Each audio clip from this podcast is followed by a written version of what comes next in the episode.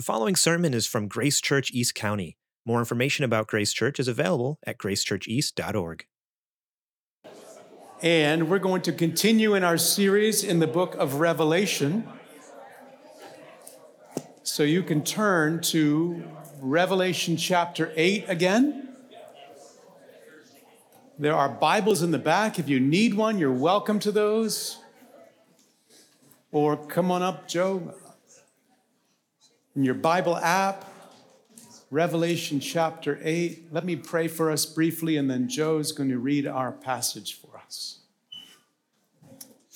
Holy Spirit, we ask you to open the eyes of our hearts that we may behold wondrous things out of your word, out of your law, your instruction.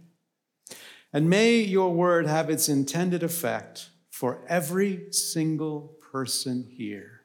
Help us to yield to you. Give us ears that hear, we pray. In Jesus' name, amen.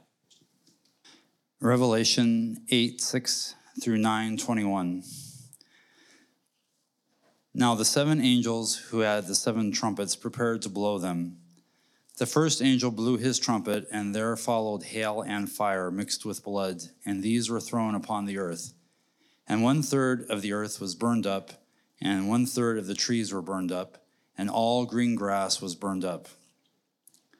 The second angel blew his trumpet, and something like a great mountain, mountain burning with fire was thrown into the sea, and one third of the sea became blood. One third of the living creatures in the sea died, and one third of the ships were destroyed. The third angel blew his trumpet, and a great star fell from heaven, blazing like a torch, and it fell on one third of the rivers and on the springs of water. The name of the star is Wormwood. One third of the waters became wormwood, and many people died from the water because it had been made bitter. The fourth angel blew his trumpet, and one third of the sun was struck and one third of the moon, and a third of the stars, so that a third of their light might be darkened, and a third of the night might be kept from shining, and likewise a third of the night. Then I looked, and I heard an eagle, crying with a loud voice as it flew directly overhead Woe, woe, woe to those who dwell on the earth at the blast of the other trumpets that the three angels are about to blow. And the fifth angel blew his trumpet, and I saw a star fallen from heaven to earth, and he was given the key to the shaft of the bottomless pit. He opened the shaft of the bottomless pit, and from the shaft rose smoke like the smoke of a great furnace. And the sun and the air were darkened with the smoke from the shaft. Then from the smoke came locusts on the earth, and they were given power like the power of scorpions of the earth. They were told not to harm the grass of the earth or any green plant or any tree, but only those people who do not have the seal of God on their foreheads. They were allowed to torment them for five months, but not to kill them, and their torment was like the torment of a scorpion when it stings someone. And in those days, people will seek death and will not find it. They will long to die, but death will flee from them. In appearance, the locusts were like horses prepared for battle. On their heads were what looked like crowns of gold. Their faces were like human faces, their hair like women's hair, and their teeth like lions' teeth. They had breastplates like breastplates of iron, and the noise of their wings was like the noise of many chariots with horses rushing into battle. They have tails and stings like scorpions, and their power to hurt people for five months is in their tails. They have a king over them, the, the angel of the bottomless pit. His name in Hebrew is Abaddon, and in Greek he is called Apollyon. The first woe has passed. Behold, two woes are still to come. Then the sixth angel blew his trumpet, and I heard a voice from the four horns of the golden altar before God, saying to the sixth angel who had the trumpet, Release the four angels who are bound at the great river Euphrates. So the four angels who had been prepared for the hour, the day, the month, and the year were released to kill a third of mankind. The number of mounted troops was twice 10,000 times 10,000. I heard their number. And this is how I saw the horses in my vision and those who rode on them. They wore breastplates, the color of fire and of sapphire and of sulfur, and the heads of the horses were like lions' heads, and fire and sulfur, fire and smoke and sulfur came out of their mouths.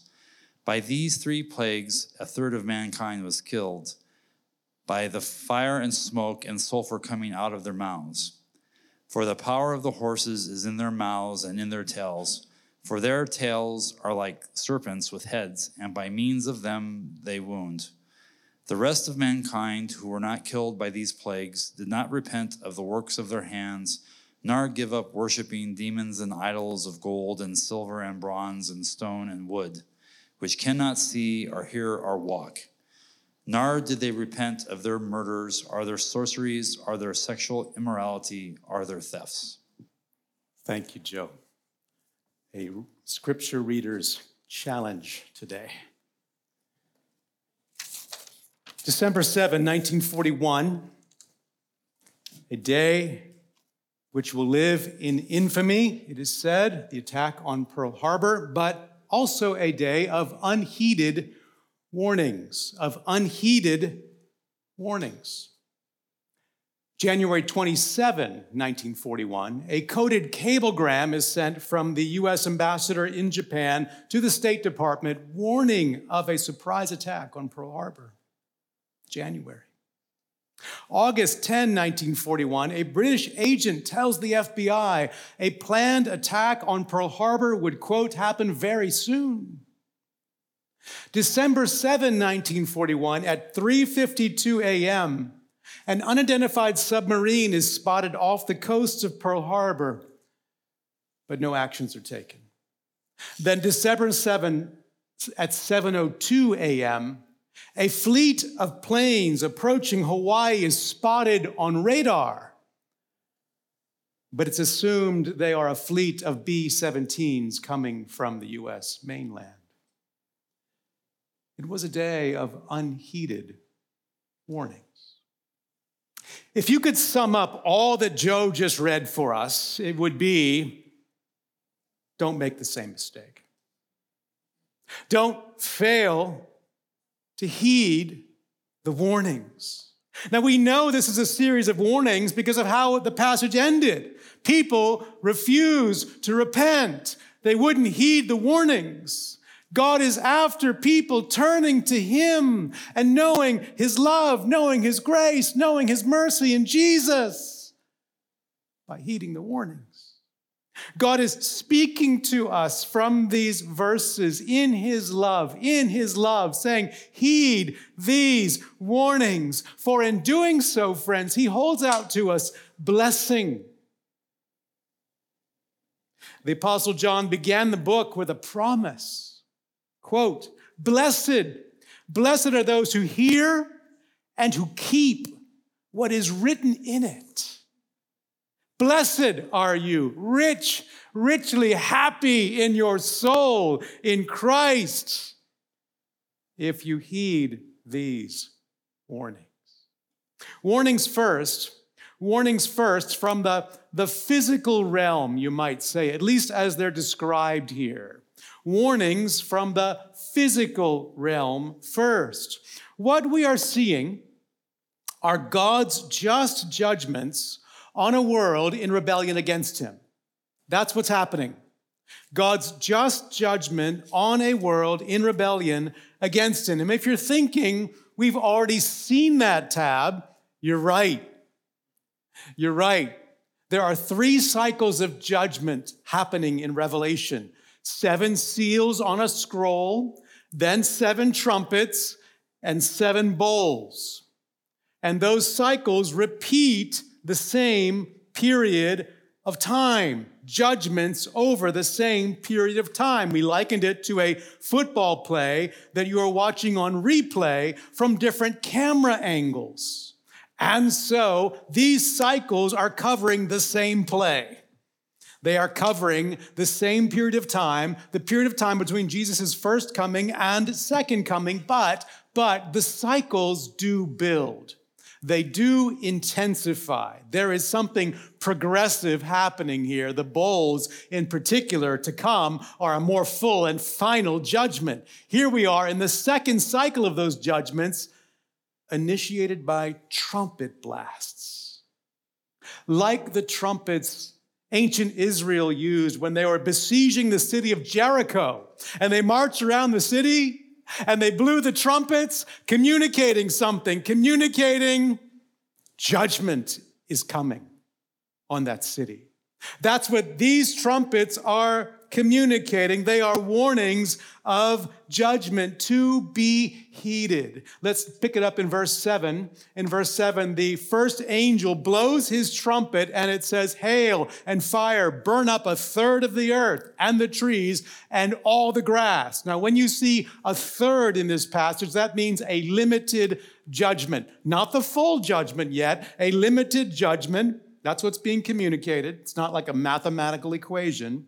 It's saying, here's a limited judgment happening. We're not to the end yet. And it's an echo, it's an echo of God's plagues in Egypt that we saw in the book of Exodus. One of those plagues, God sent thunder and hail and fire. So don't think here of the earth as literally on fire. We must, friends, think symbolism. Symbolism.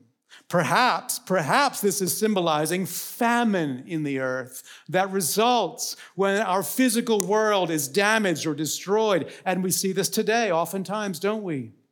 Food scarcity in parts of the world. Then, verse 8, the second angel blows his trumpet, and it says something like a great mountain Verse 8 something like a great mountain burning with fire was thrown into the sea, and a third of the sea became blood. Another limited judgment, another echo of a plague in Egypt when the Nile was turned to blood and fish died. But there's more here. A great mountain burning with fire is an Old Testament reference to the fall of Babylon.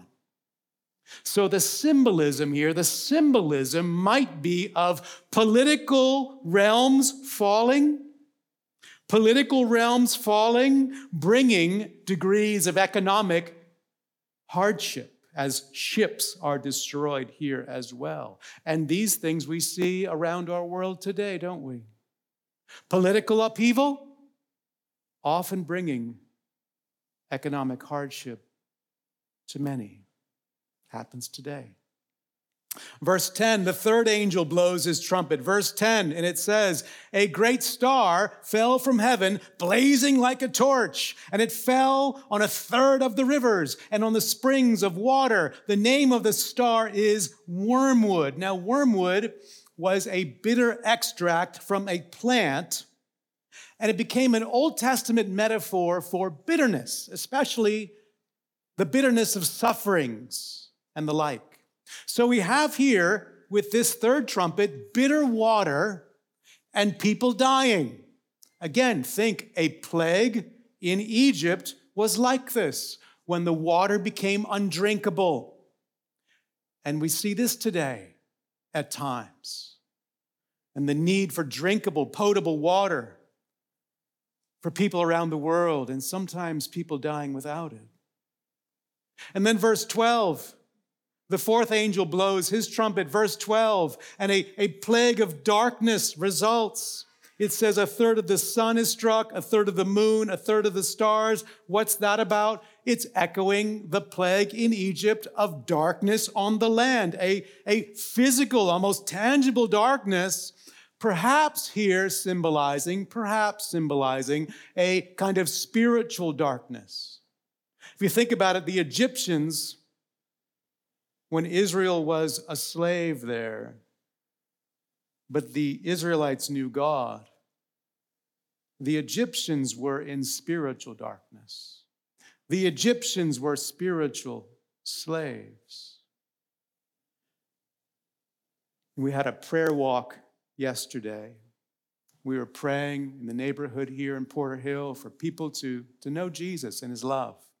At one point, we're at the top of the hill back there, looking down over parts of La Mesa, and I was thinking about these verses. I was thinking about how beautiful our area is and how much spiritual darkness is all around us. That seems to be what's in view. This is our world now, friends. This is our world now. These judgments taking place in various forms, in various ways, which are warning us. In Luke's gospel, in Luke's gospel, Jesus mentions a tower that fell and killed 18 people. The kind of thing that happens in our world every day. A, a tragic accident. But Jesus says two things about that tragic accident. He says, first, don't assume those people were worse sinners than you. And second, he says, take it as a warning for yourself. He says, unless you repent, you will all likewise perish. Now, that's not all the Bible says about suffering, but it is one piece, and it's germane to this passage. That such tragedies are like flashing warning lights to take stock of ourselves. Am I ready to meet God myself? Am I ready to give an accounting of my life before Him? Am I ready to stand before His awesome holiness and judgment seat if I am killed on the freeway going home or have a massive heart attack tomorrow? I think that's how this should function for us. The average life expectancy in the US is, I read, 77 years. But that's not a guarantee, that's an average. That's not a promise. I notice now articles when people die who are younger than me. It gets my attention. Matthew Perry, the actor from the TV show Friends, died recently. He was 54, two years younger than me. My point is simply these warnings from the physical realm, as they're described, they're meant to get our attention. They're meant to serve our souls. That we would heed these warnings because none of us knows what tomorrow will bring. And then the chapter ends with a triple woe an ominous woe, woe, woe, because the judgments to come are even more sobering and serious. Secondly, warnings from the spiritual realm. Warnings from the spiritual realm next. Chapter 9, then, chapter 9, verse 1. Chapter 9, verse 1 The fifth angel, it said, blew his trumpet. And I saw a star fallen from heaven to earth, and he was given, given the key to the shaft of the bottomless pit. Now, the identity of this star fallen from heaven is debated. Of course, everything in Revelation is debated.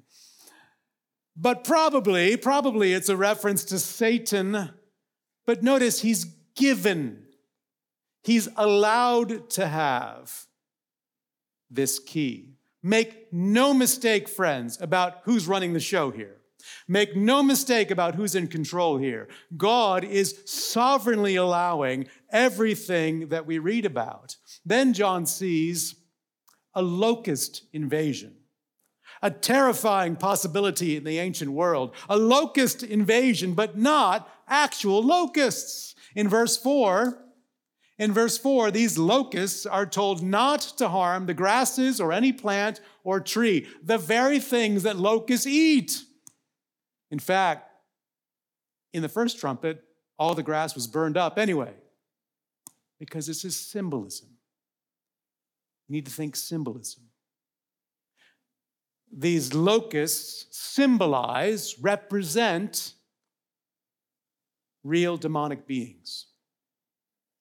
Real demonic beings that are allowed to torment people here. But it says not, not torment those who are sealed by God. And we saw who those were in chapter 7. All of God's people in Christ.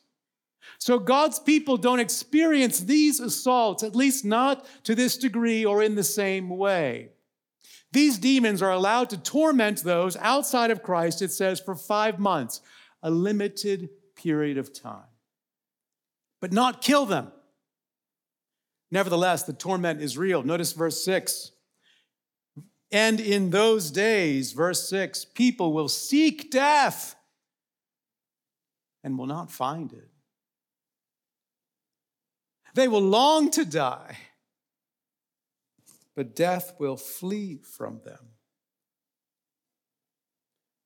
Then in verse 7, this demonic horde, so tormenting people, is described as horses prepared for battle, with, with faces like human faces, hair like a woman's hair, and teeth like lion's teeth. Don't try to draw that later. It's symbolism. Symbolizing demons who are swift, powerful, intelligent, and ferocious. And their leader clearly identified in verse 11. They have as king over them the angel of the bottomless pit. His name in Hebrew is Abaddon, and in Greek he is called Apollyon, meaning destruction or destroyer the devil or Satan. So clearly we've shifted, haven't we? Clearly we've shifted to the spiritual realm, you might say, not to bifurcate those things, but clearly this torment is spiritual. People want to die but can't. It's not physical, it's spiritual or psychological, likely the torment of guilt.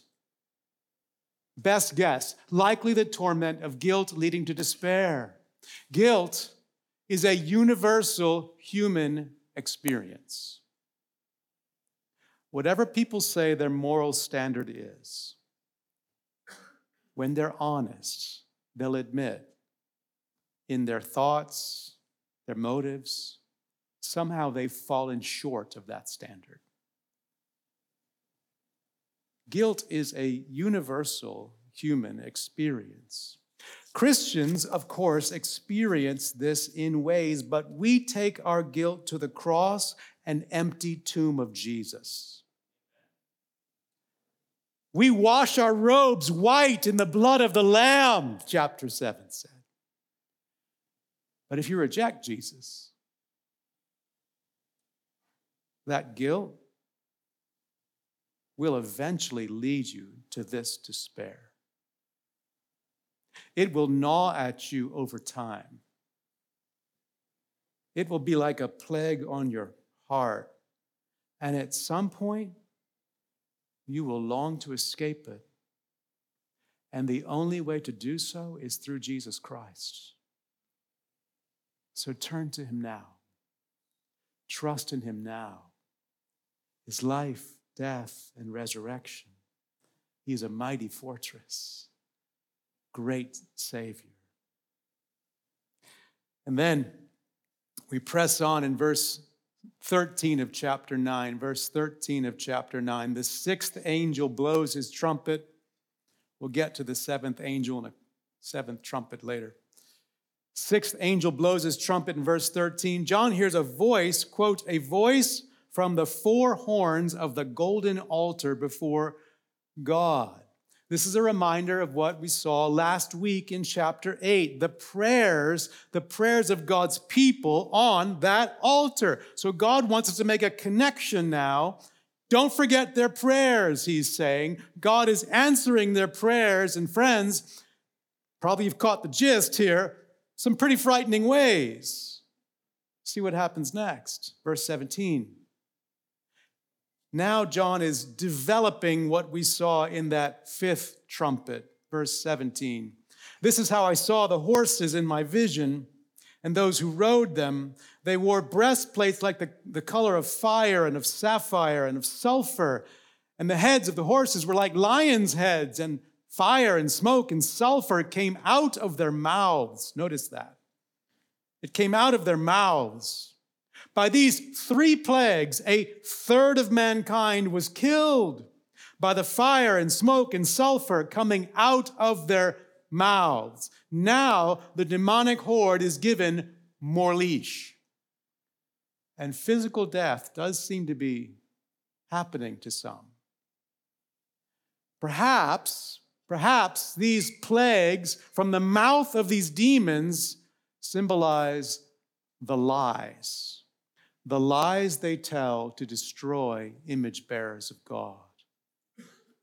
As Dennis Johnson says, these immaterial beings, these immaterial beings murder by their lies. Think of what Jesus said in John 8. The devil was a murderer from the beginning, a liar, and the father of lies.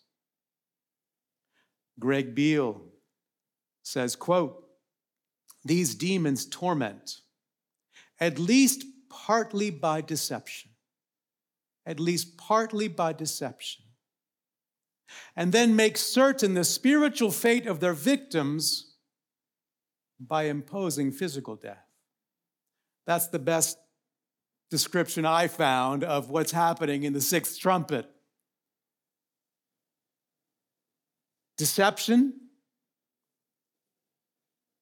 in some fashion, ending up in death.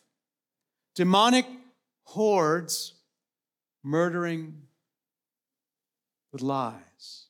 Maybe lies you're entertaining sometimes. Lies that God does not love you. Or lies that rejecting God's ways is best lies that human autonomy, self determination is what life's really about. Lies that God is a killjoy, keeping us from our authentic self. These are warnings.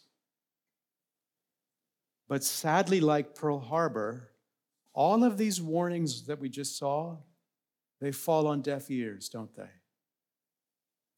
That's what we find in verse 20.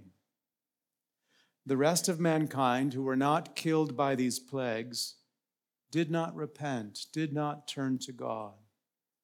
So, what are we to do with this? What are we to do with all of this? Again, I think the simple answer is don't repeat the error of Pearl Harbor. Instead, heed God's loving warnings. Heed God's loving warnings to trust in and follow Him. You know, as sobering as these warnings should be if you don't know Jesus, this was first written to seven real churches. Seven churches representing Jesus' complete church throughout time. And the temptations for those Christians, representing all Christians, came in two main forms, my oversimplification. Two main forms. They experienced or were tempted by physical suffering, especially in persecution, and spiritual slumbering. Physical suffering in persecution, which would apply to all suffering and abuse and trauma and every other trial we experience and spiritual slumbering because so often we're asleep at the spiritual wheel. Now, there's much comfort here for, this, for the suffering church. Their prayers are being heard, justice will be done. But this passage seems to address more so, doesn't it? The slumbering church. I mean, look, notice the issues that are highlighted in verses 20 and 21. Notice the issues at play. They did not, it says, repent of the work of their hands, nor give up worshiping demons and idols. Idolatry here. Idols of gold and silver and bronze and stone and wood, which cannot see or hear or walk, nor nor did they repent of their murders or their sorceries or their sexual immorality or their thefts. Some of the churches you might recall uh, addressed in Revelation were embracing false teachings. False teachings that said, you know, a little idolatry is okay. A little compromise, a little sexual compromise, a little moral compromise, just to fit in. It's no big deal. And maybe those false teachings are the murderous lies from the mouths of demons John has in mind. But we have our own ways of slumbering, don't we? I do. Our own idolatries, our own heart compromises, our own expressions of false worship.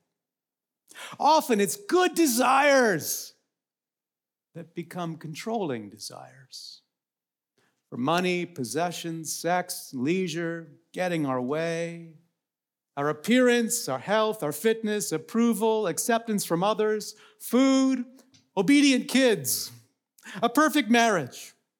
Often, often good desires that can rule our hearts as an expression of worship. Sung and I were in Santa Barbara last weekend, and we brought back one of the local papers, and I was looking at it yesterday, and I discovered yesterday that for a mere $10 million, I could buy a great house in Montecito.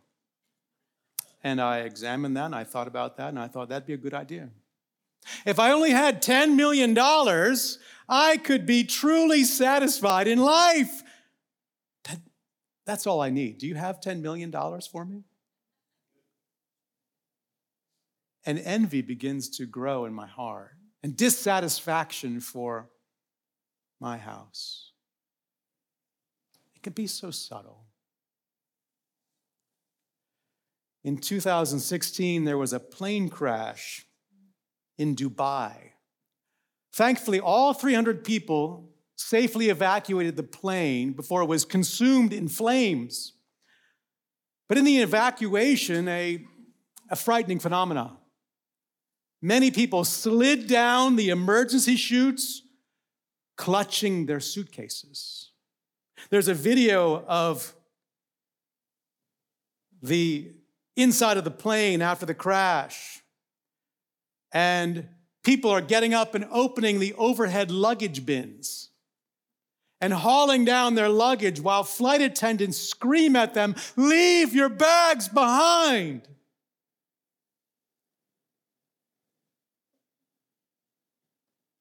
It's kind of a frightening picture of our own hearts. And sometimes the warning we need. Revelation 8 and 9 are saying we're on a burning aircraft. It's going to all be made new, but, but not yet. It's a world under judgment. Yet we can cling to our luggage despite the fact it might be hindering us from following Jesus, distracting us from God, slowing us down, isolating us from community. What's that for you? There's some luggage you're clinging to. And that's slowing you down. It's distracting you, it's hindering you. Here's how these judgments help us they walk you further down that road to say, let's see where that would take you. They walk you further down that road until you see a warning sign that says, Danger, bridge out ahead, turn around, don't go here. See, these visions, they're like the picture on the wall in C.S. Lewis's The Voyage of the Dawn Treader. These are kids observing this picture of a ship on a wall, just a picture of a ship, a painting of a ship on the wall. And as they're watching it, suddenly the waves in the picture start to move. And the ship starts going up and down and up and down, and water is spraying in this picture. And then, and then Lucy, as she's watching this picture, feels wind from the sea in her hair. And they smell the salt air in the picture, and they have real water splash on them. And the next thing they know, they're pulled into the picture itself, and they're in the sea. That's what apocalyptic literature and this passage is seeking to do for us. It's just trying to pull you into the picture and just kind of feel it and experience it and spiritually benefit from it.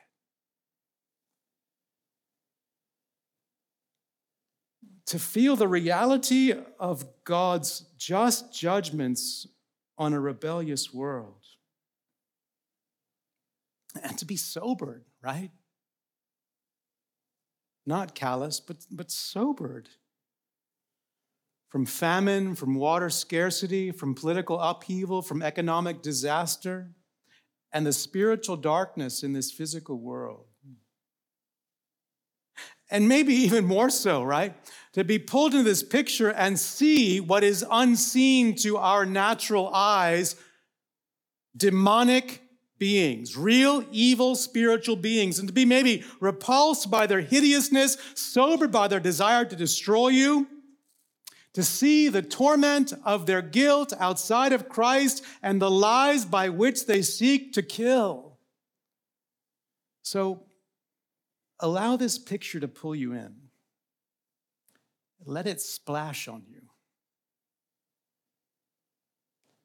Think, think of, just think of these three plagues in the sixth trumpet, these plagues of lies spewing from demonic beings.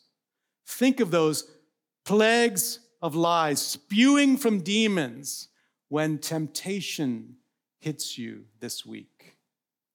When you want to click on something you know you shouldn't.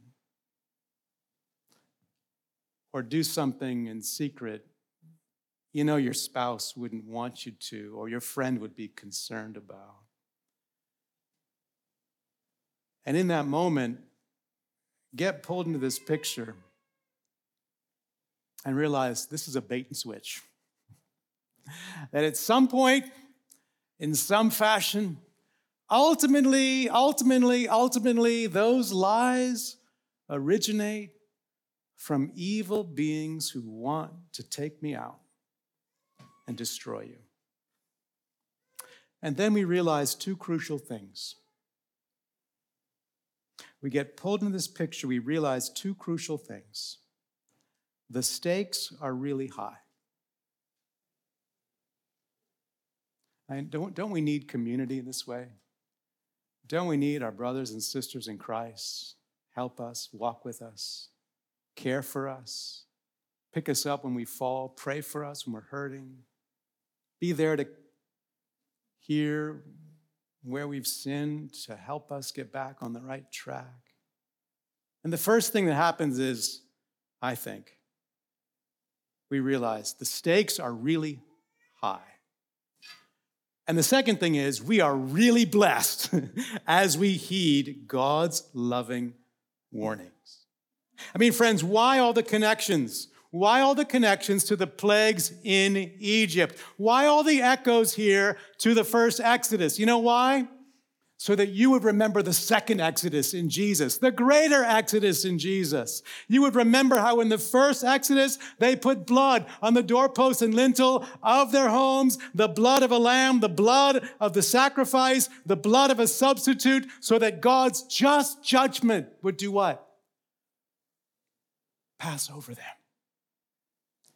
And then you would say, I am so blessed to know the second Exodus in Jesus by the blood, the sacrifice of the substitute that God's holy judgment has passed over, he, over me. Do you remember Revelation 1? There's a doxology. It says, To him, Jesus, who loves us and has freed us freed us from our sins by his blood. That's Exodus language. Freed you, freed you, freed you from your sins by his blood, freed you from the power of sin, freed you from the penalty of sin. Sin's power broken, sin's penalty removed once for all. So, yeah, heed the warnings as you trust in and follow the Lamb of God slain. Let's pray.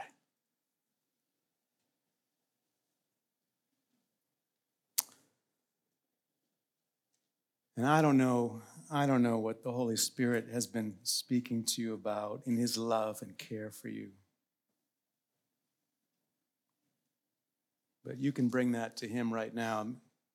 We can start to heed the warnings in this very moment. And sometimes it's as simple as God, I just want to acknowledge this area of compromise and pray for your help. I want to acknowledge where a good desire has been a controlling desire, ruling me.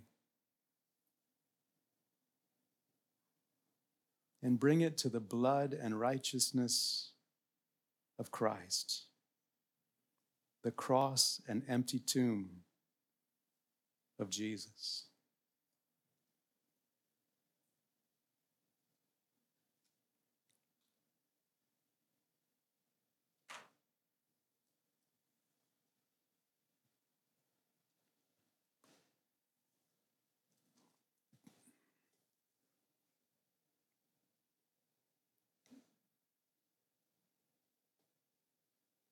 And know that He is eager to meet you right where you are and help you.